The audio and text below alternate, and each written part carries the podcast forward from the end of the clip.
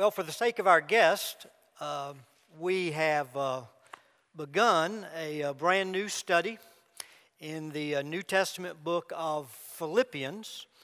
Uh, we've only been in the study for about uh, three weeks now, and uh, we have begun to delve into chapter one, which evolves around the challenge to every believer to live the gospel of Jesus Christ. We defined the gospel of Christ as the good news that Jesus Christ can be ours right now and forever through faith in his sin forgiving death on the cross and his life giving resurrection from the grave. Uh, chapter 1 can be divided into three major sections. The first uh, being the first 11 verses, which we examined last Sunday. And there, the focus is on fellowshipping in the gospel of Christ. The second section, which we will begin to look at today, is verses 12 through 26, where the focus is advancing the gospel of Christ. And then the third section is verses 27 through 30, uh, where the focus is suffering for the gospel of Christ. So, what I'd like to do is begin with a very brief review of last week's emphasis on fellowshipping in the gospel of Christ. And I hope you picked up a copy of the sermon notes and you'll just uh, follow there. But the first truth we discovered last Sunday was that true Christian fellowship is believers becoming partners to propagate the gospel. In verse 5, Paul thanked God for the Philippians and their fellowship, or that would be better translated, participation with him in the spread of the gospel. How do we propagate the gospel? Well, we propagate it visually. That's living out the gospel uh, through our lives as the very character of Christ is formed in us as believers and displayed through us. We also propagate the gospel verbally, which of course is sharing the gospel with individuals that do not know Him, uh, sharing that marvelous story of His death, burial, and resurrection, and His offer of the forgiveness of sin and a relationship with God, and then virally as we establish just an atmosphere which is conducive uh, to spreading the gospel. Now, the primary takeaway from last Sunday's message was this what we often call fellowship in the church today falls short of how Christian fellowship was defined and experienced in the New Testament church. True Christian fellowship is believers uniting to accomplish the mission entrusted to us by our resurrected Lord and Savior, Jesus Christ.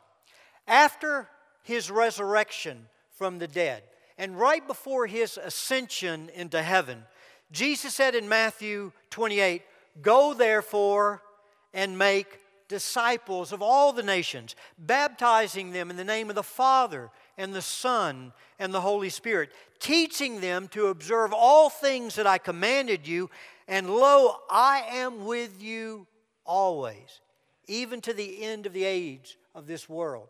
Now, what do we call that? That's known as what? The Great Commission, not the Great Suggestion, but the Great Commission. This is what we have been commissioned to do as believers. In Mark 5, Jesus said, Go into all the world and preach the gospel to all nations.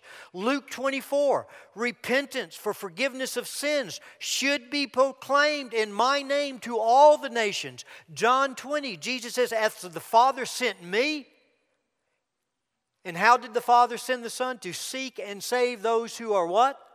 Lost. And he says, As the Father sent me, so I have sent you into the world. And then in Acts chapter 1, he said, You shall be my what? Witnesses. First in your neighbor, your own hometown, and then in the larger region and to the uttermost parts of the world. Simply put, True Christian fellowship is believers building relationships and working together to accomplish the mission Christ gave us to propagate, to spread the gospel. It is great for us to get to ha- together to have our coffee and donuts and to uh, share with one another our trials and struggles. It is good when we come together for worship, to study God's Word and pray. But if all of that does not center around a passion for and a participation in the spread of the gospel, it falls short of true Christian fellowship. Now, listen, beloved, when the propagation or the spread of the gospel becomes the central thing that unites us, suddenly everything comes to life. Bible study is no longer just learning about God's character and will, but learning how to live out God's character and will before a watching world.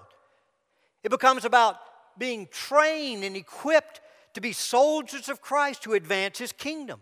Prayer no longer is just a magic wand to get what I want, but becomes a weapon to execute God's will on earth and to storm the very gates of hell to rescue those who are lost.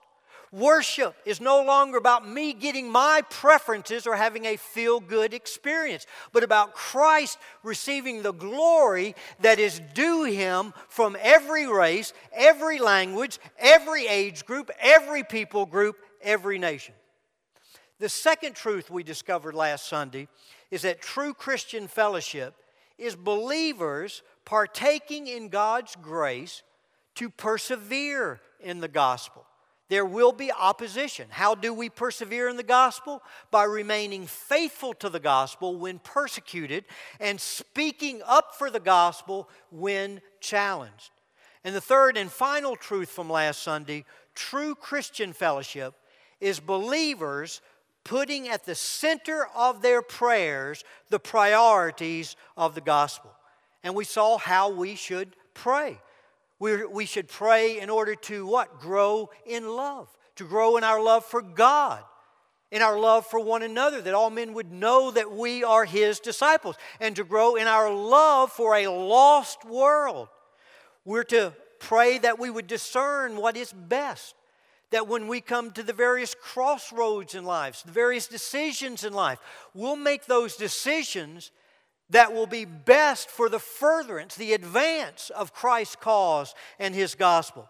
That we would walk in integrity, that our testimony would provide a credible uh, foundation for our witness, and then to produce fruit. That through our lives, Christ's life would be reproduced in order that others would find nourishment, that others would find Him, and we live for the glory of God, God's glory. And God's glory is simply the visible manifestation of His presence. And the reason this church exists is to extend His presence into this community. To express his character, to demonstrate his power, and that as Christ is lifted up, men and women, boys and girls would be drawn to the saving knowledge of Christ. Now, in this morning's message, we turn our attention to how to live the gospel of Christ by advancing the gospel of Christ. And our focal uh, passage is that second major section in the first chapter, verses 12 through 26. Now, as we begin to walk through this, don't get scared. I'm not going to come close to finishing this message this morning. Matter of fact, I don't know that we'll get much beyond the very first point because there's a lot of historical background that I need to give you that really allows this section to, to, to come alive uh, for us. Uh, now, in this section, what Paul is doing is he's giving the Philippians an update about his condition and his ministry. They're concerned because where is Paul when he wrote this book? He's in prison. And so they're very concerned about him. Remember, they sent one of their church leaders uh, with a financial gift to support uh, Paul, and, and that leader was also sent to minister uh, to Paul. And so they were, they were concerned. And so as that church leader went back to the church at Philippi, uh, Paul sent with him a letter uh, to, the, to the church. And so in this section is where he becomes very personal uh, about where he is, what he's going through, how God has used all of this uh, in his life and for the advance of the gospel.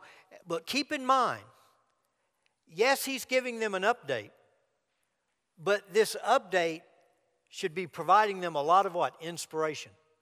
As they see the example of Paul's life, as he deals with persecution and opposition, it gives them an example to follow as they deal with persecution and opposition as believers living in Philippi. So look there at your notes at the very first truth. Paul's circumstances resulted in the progress of the gospel. This is what Paul wanted them to know, wanted them to understand. Yes, it's been difficult. Yes, it's been rough. There's been a lot of pain. But you know, my circumstances have resulted in the progress of the gospel. Look at verse 12. He says, Now I want you to know, brethren, that my circumstances have turned out for the greater progress of the gospel. Now, when Paul mentions his circumstances, what is he referring to? We just noted it a moment ago. His what? His imprisonment. And he's uh, talking about everything that led up to that imprisonment and how God used it. And all of that is recorded in the last eight chapters of the book of Acts. And let me just take a little time right now just to give you the historical background, because when you do understand these circumstances, it really makes this passage uh, come to life. Four years earlier, four years before he wrote the book of Philippians, Paul traveled to Jerusalem, to the city of Jerusalem. And there in Jerusalem, he is falsely accused by the Jews of bringing Greeks into the temple, which was considered at that time a desecration of the temple. This literally ignites a massive city wide riot among the Jews. A lynch mob is formed, and they drag Paul out of the temple and they begin beating him their intent to kill him. Paul is rescued by the intervention of Roman soldiers who arrest him, thinking, believing that Paul is an Egyptian terrorist on their most wanted list. Well, the Romans, pretty quickly after apprehending Paul, realized he is not uh, a terrorist, uh, but a follower of Christ who has incited the Jews, although they have no clue uh, why or how this happened. The Jews then, they devise a plot to kill the Apostle Paul, which is exposed by the son of Paul's sister. The results, this results in the Romans then having to sneak Paul out of Jerusalem under the cover of night protected by a detachment of 470 soldiers foot soldiers, cavalrymen, spearmen. This shows you how grave the situation was. Paul then is taken to Caesarea, which is about 70 miles away, which was the provincial capital of Judea. And he's taken there to be put on trial uh, by the uh, Roman governor Felix. Well, at the trial, uh, the prosecuting attorney is a man by the name of Tertullus, a Jew, who represents Ananias, the high priest, and other key Jewish leaders from Jerusalem. And Paul is accused of fundamentally three crimes. Number one, of blaspheming God by desecrating uh, the temple. Uh, Judaism was a recognized uh, religion within the Roman Empire. And uh, so uh, they are claiming that he blasphemed uh, their uh, religion by desecrating the temple. Second, by defying Israel in disobeying the Mosaic law. And then, probably the most serious accusation from the Romans' perspective of defying Rome by being an insurrectionist and creating riots against the government. The Jews, they demand the sentence of death because these are capital crimes, especially being an insurrectionist against the government of Rome. Despite the fact that they cannot prove their case against Paul, Felix keeps Paul in prison in Caesarea in chains for two years as a concession to the Jews. He just is languishing there in prison for two years because he doesn't want to stir up unrest, Felix. He's doing the politically correct thing that will create the least disturbance. Well, finally, Felix is succeeded by a new governor. That new governor is Festus. Festus hadn't even assumed his position uh, for just a few days until here come the Jews. And they're demanding that he sends Paul to Jerusalem to uh, be tried there by the Jews. Uh, their actual plan, the Bible tells us, is to set an ambush for Paul on the way to Jerusalem and kill him before he ever gets there. Well, Festus refuses their request, and instead he sets up a second trial in Caesarea, which he presides over.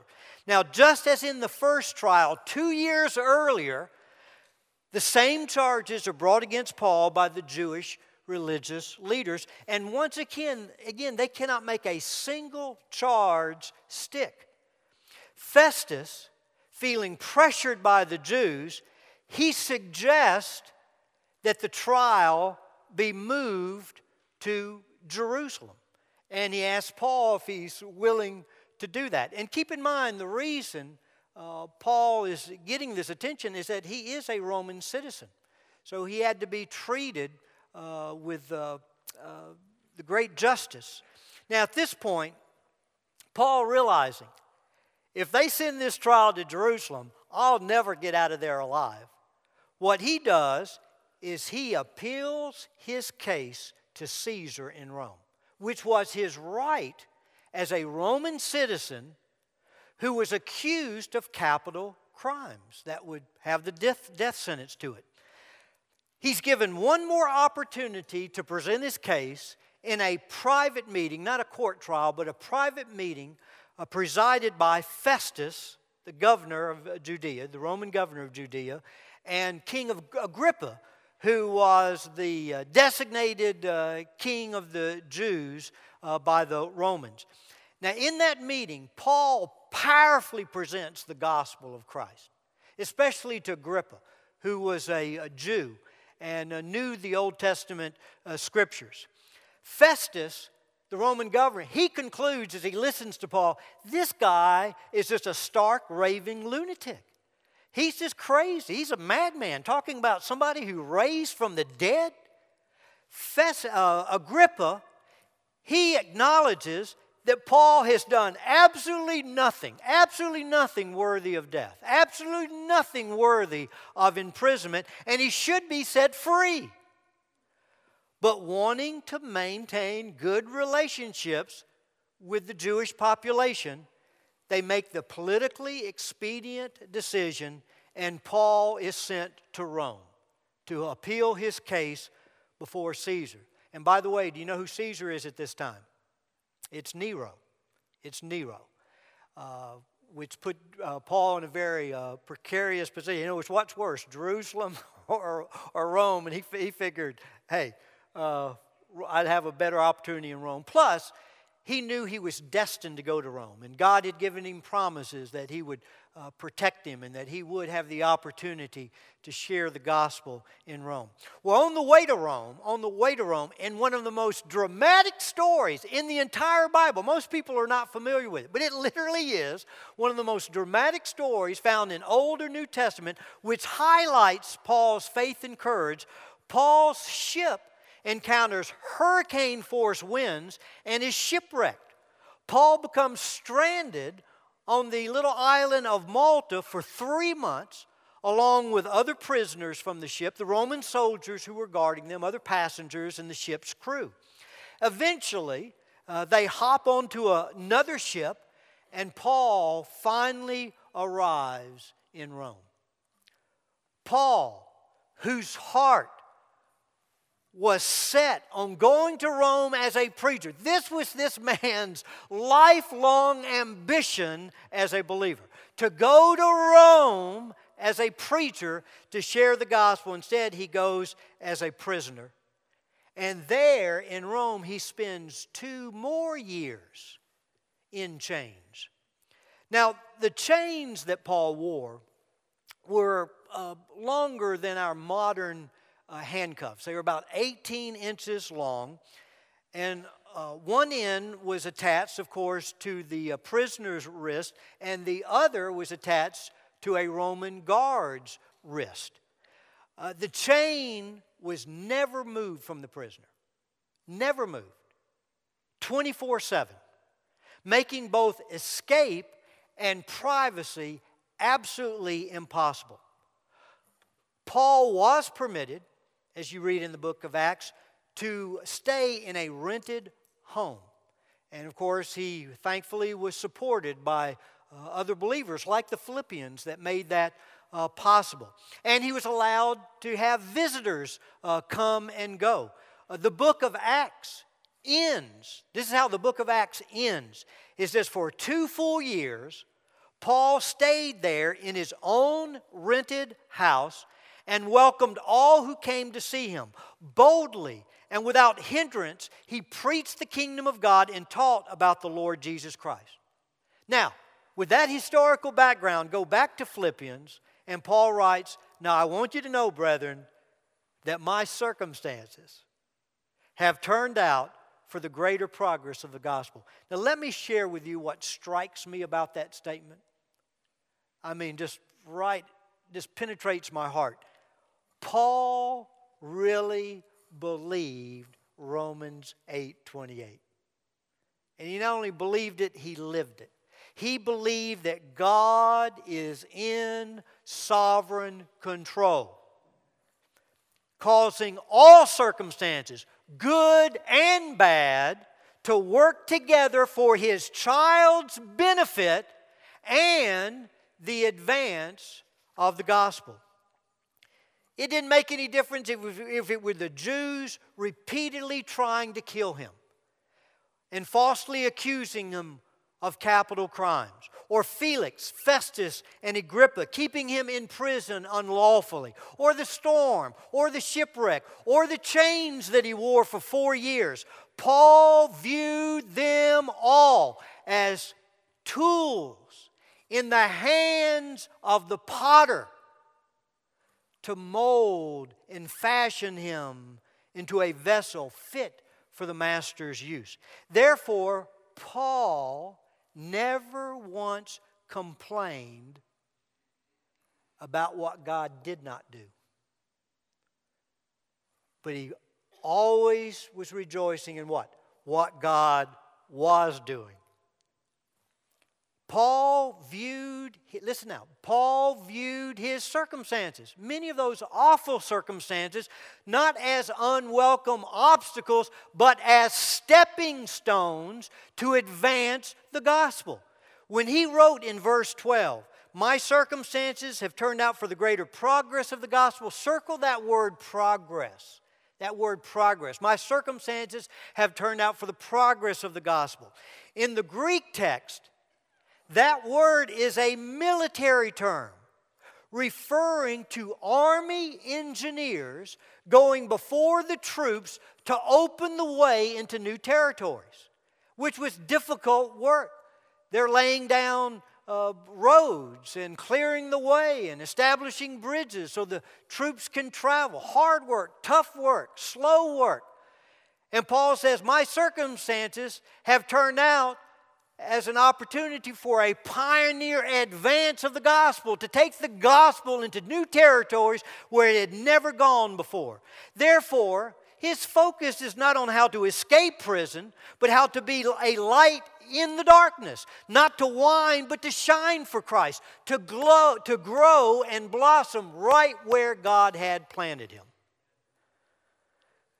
Now, folks, that is some testimony. Because put yourself in his shoes.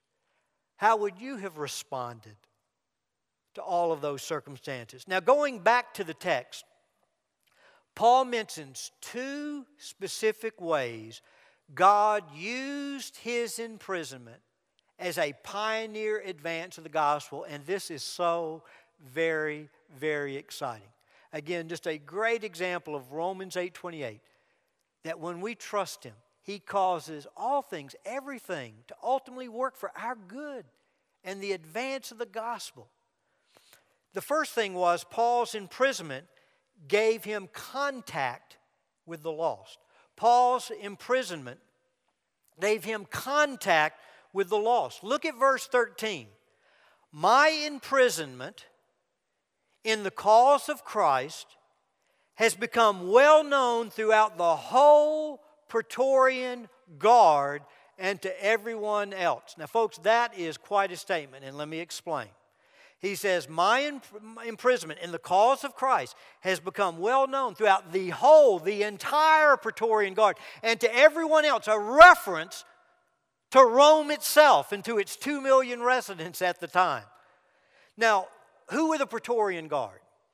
They were a hand picked division of 9,000 crack imperial troops. These were the most, the most elite soldiers in the Roman Empire. They were given double pay, they were given the best equipment, they were granted the highest honors and privileges, including a very generous pension when they ended their military service. And, uh, most, and these men were required uh, to serve for at least 12 years. They were dispersed strategically throughout the city of Rome to keep peace and especially protect the emperor. You could almost say they were like uh, Caesar's uh, private uh, bodyguard, his own private, private little force. Eventually, a little bit later down in history, they actually became known as kingmakers because they not only protected, but they ended up choosing the emperors. One of their duties at this time was to guard prisoners awaiting trial with Caesar. That was one of their duties. Paul was literally chained. Remember, we talked about those chains and how he was chained to a Roman guard? Well, Paul was chained to one of these soldiers, to one of the Praetorian Guard, 24 hours a day in four hour shifts, which meant Paul was chained to six different soldiers each and every day for a two year period of time. Full two year period of time.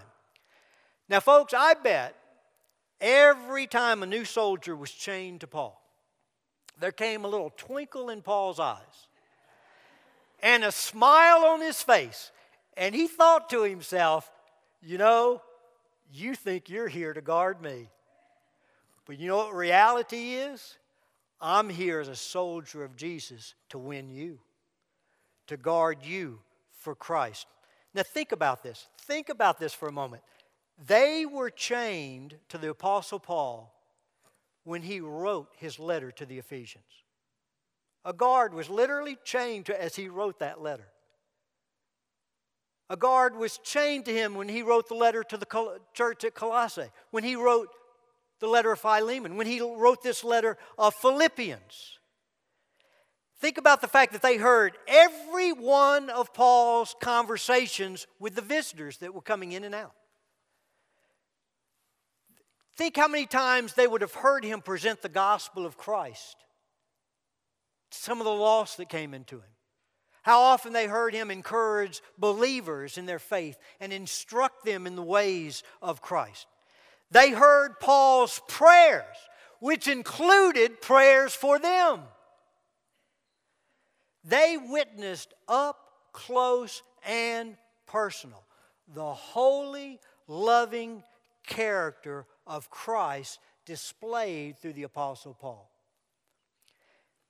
And can you even begin to imagine the conversations they had when everybody left. And just alone in that rented home is Paul and that Praetorian guard.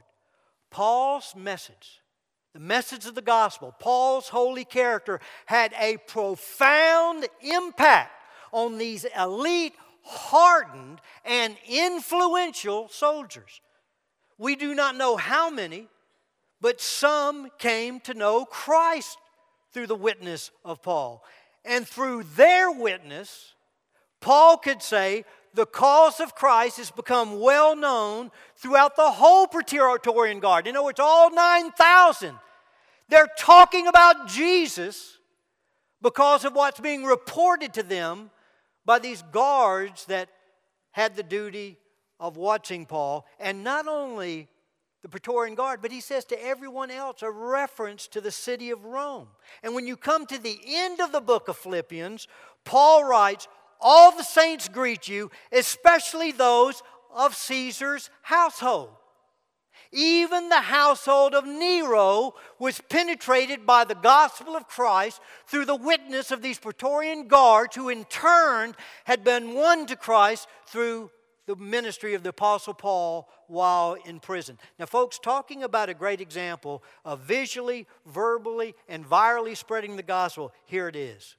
Here it is, right here. As Christ literally becomes the talk of all of Rome. And if Paul were to be asked, Paul, how did this happen? I don't think he would say anything he would just hold up his chains. That's how it happened. What initially appeared to be the greatest setback for the gospel, with its greatest champion being sidelined in prison, became one of the greatest advances of the gospel in the history of the church. God accomplished through Paul as a prisoner what he could never accomplish as a free man. Oh, the sovereign wisdom and understanding of God. His thoughts truly are not our thoughts, His ways are not our ways. And that's why when we cannot trace His hand, we need to trust His heart, knowing He's got it in control.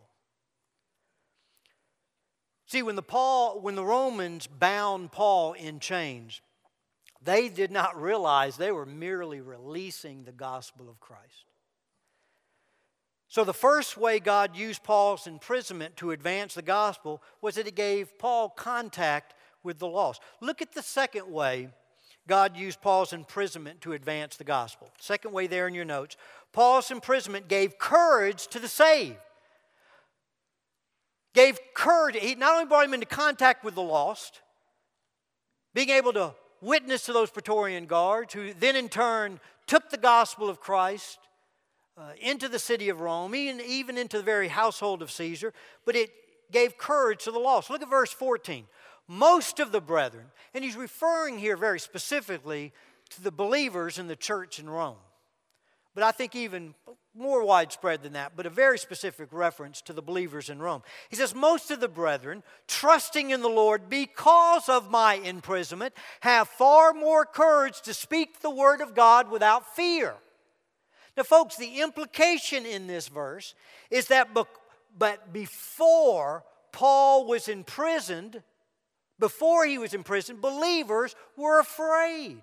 Or at least they were very reluctant to openly share their faith, especially in Rome. Hostility towards Christianity at this time was beginning to get ramped up. It was intensifying from both Jewish leaders and the Roman government.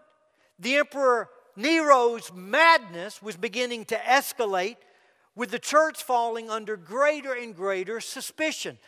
Believers found it just safer to lay low and to be quiet. Let's not stir up the waters. Let's not create any trouble for ourselves. Now, in stark contrast to their timidity, Paul is put in prison because he was bold and fearless in his stand for Christ, even to the point of death if necessary. When the believers in Rome, when they saw how God multiplied Paul's ministry despite persecution, despite the imprisonment, their courage and their boldness to share the gospel was revitalized. You know, most of you are too young to remember a great example uh, in, uh, back in the 50s. Uh, but many of you may have heard the story. Remember the five young men, missionaries, that traveled to Ecuador to take the gospel to an unreached people group called the Auca, Auca, Auca am I saying that right? Auca Indians, the Auca Indians. And remember, all four were killed. All four were killed. Uh, one was Elisabeth Elliot's husband. You remember, Elisabeth Elliot went back with others and won the murderers to the Lord and that tribe uh, to the Lord. Well, if you remember that, something incredible happened. When those five men were killed, something just happened in the church in America. And you began to see young people by the droves committing to go into the mission field, especially from Wheaton College, where all five of these young men were from. And it, it just, it, there, just, there was an explosion. Their example, their, their boldness, their fearlessness dealt with the timidity of the church. And the church came under conviction, and we saw the need to boldly stand. And that's what's happening right here with the Apostle Paul. They saw in Paul's example the reality that God, yes, is in sovereign control. He overrules in the affairs of men to ensure the advance of the gospel. Like Paul, they were now inspired to live their lives for the advance of the gospel with their model, motto to live is Christ and die is gain. Now, do not miss in this how the example of a single life, the example of a single life, remaining faithful to Christ in the midst of suffering can revolutionize and energize the entire church. Reality is, people are watching you, they're watching me, they're watching this church. Are we giving them an example worth following? Now, let me, we'll just end right there and pick back up there um, next week. But as I close, let, let me end this way. Let me end this way. If you were here when I introduced the book of Philippians, one of the things I did in that introduction, that overview, I mentioned five recurring themes that you see that are weaved throughout the entire book. And it's amazing that already, just in this, although we, we haven't gotten any further than verse 14, we've already seen all five of these threads begun. And I just want you to remind you of them and, and, and use what we've heard today as a challenge to you. The first theme that we, that we said is weaved throughout the book of Philippians that you just can't miss, which is the primary theme of the book, is the priority of living and sharing the gospel. So, as we come to the conclusion of today's message, and we see the example of the Apostle Paul and how it inspired the believers in Rome with a greater boldness to share the gospel, let me ask you can you honestly say that to live and share the gospel is the number one priority in your life? Are we as a church putting the advance of the gospel first? Is it center? Is that our passion? Is that what excites us the most? Is that what we're talking about? What we're investing in, giving ourselves to?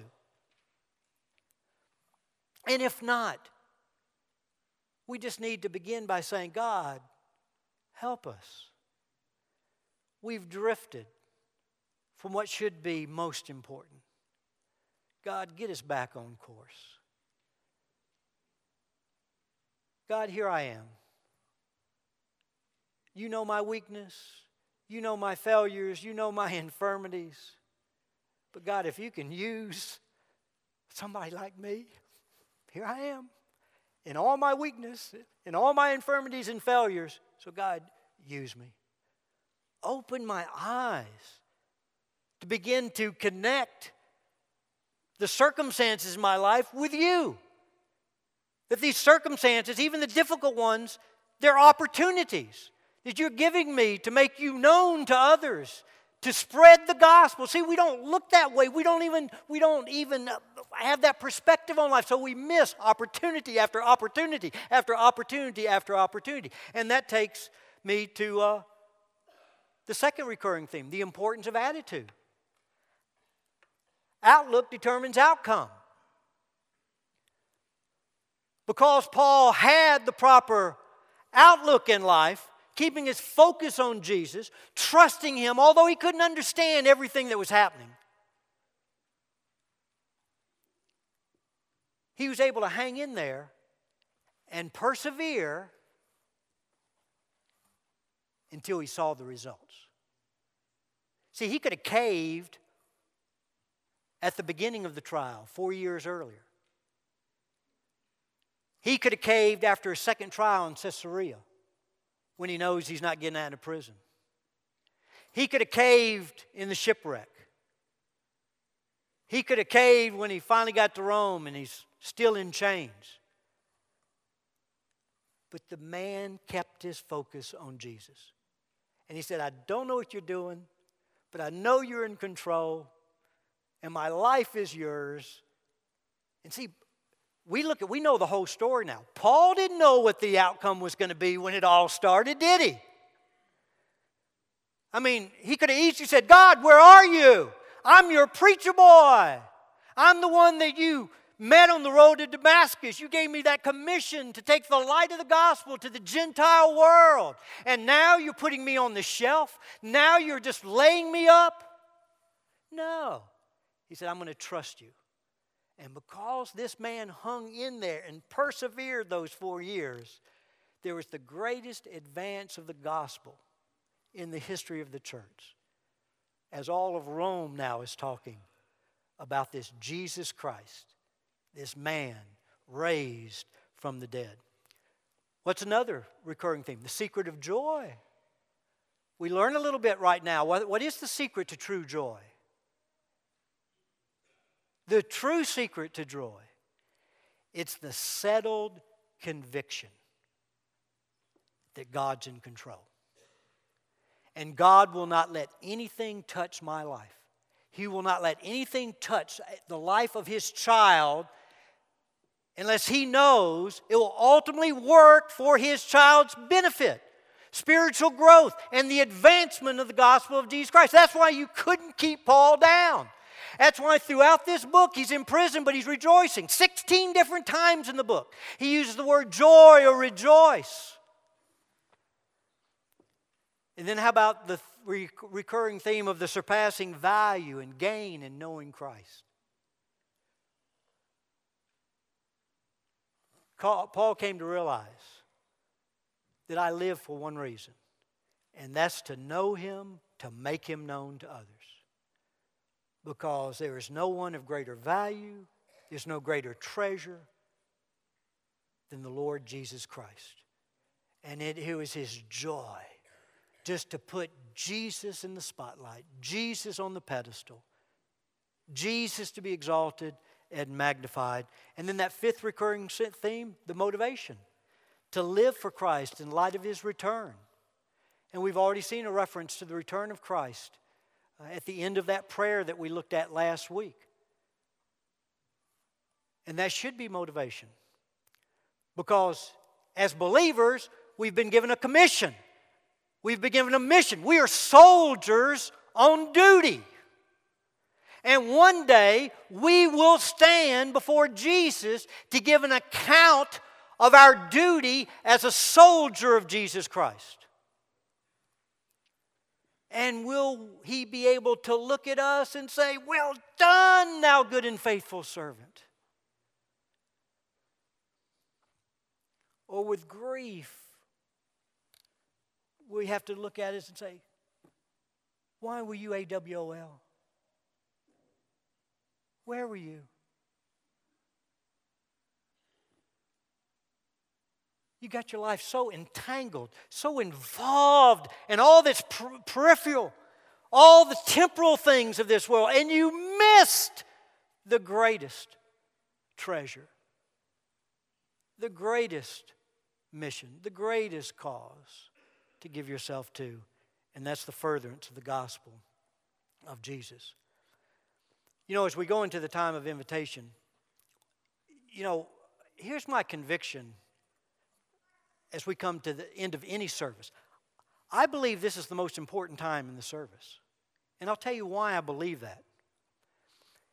In the book of James, it says our tendency is we'll come to God's Word and we'll see Jesus, we'll see our lives, we see the changes that need to be made.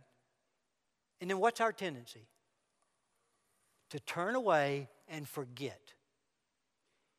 And that happens Sunday after Sunday. We're here, you come under conviction, God is speaking, and then we walk out those doors and we forget. And that's why I don't believe you should ever read the Word of God, hear the Word of God about making some concrete decision, trusting His grace to see your life change. I'll tell you how I came to know growth in my, in my Christian life. I came to know Christ out of a deep, terrible life of sin and rebellion. I got there in that Bible college. And one of the things those students hated more than anything else, we had chapel every single day, every single day. And one of the uh, teachers, uh, you know, would share, share some message. Well, folks, you know what I did? I guarantee I was right up front in that chapel, totally attentive. He had my, right, and I was committed. I am, and, and I'm telling you, some of those men were pretty boring at times. But I was committed. There's something I can get from this. There's some promise I can claim. There may be an area of conviction I need, where I need to confess something to God. There, there might be, it could be, uh, there's some step of obedience that I need to take. On. But I've, I've tried to maintain that habit through my Christian life. That I never come under the hearing, the study, the teaching of God's Word without taking some step it's even a small step. And that's why I give you the sermon notes. I don't want you to become overwhelmed by all the material. What I've always suggested to you take these sermon notes. You pinpoint one area where God is speaking to you. And then you leave this place committed to focus on that area in prayer, trusting God. You can't do it in your strength, you can't do it in the flesh, but just acknowledge to God, God, I need you. And you focus on that area and you ask God to be the grace that you need, to be what He desires you to be. And that's why this invitation time is so important. It's a time for you to reflect, it's a time for you to respond. You know, the, the, you there's no need to have to come down. Now, if God, if there is a public decision, great. Especially uniting with the church. We, we like you to come down, to get your face before the people, to give them an opportunity to begin to love you, to care for you. Or if you're coming down to make a public profession of faith, a new believer, and you're not ashamed that Jesus is yours now, and you just want to acknowledge that, and in acknowledging that, join up with this church to advance the gospel of Jesus Christ, wonderful. But every single person should always be responding at this time of invitation. So let me ask you to stand right now.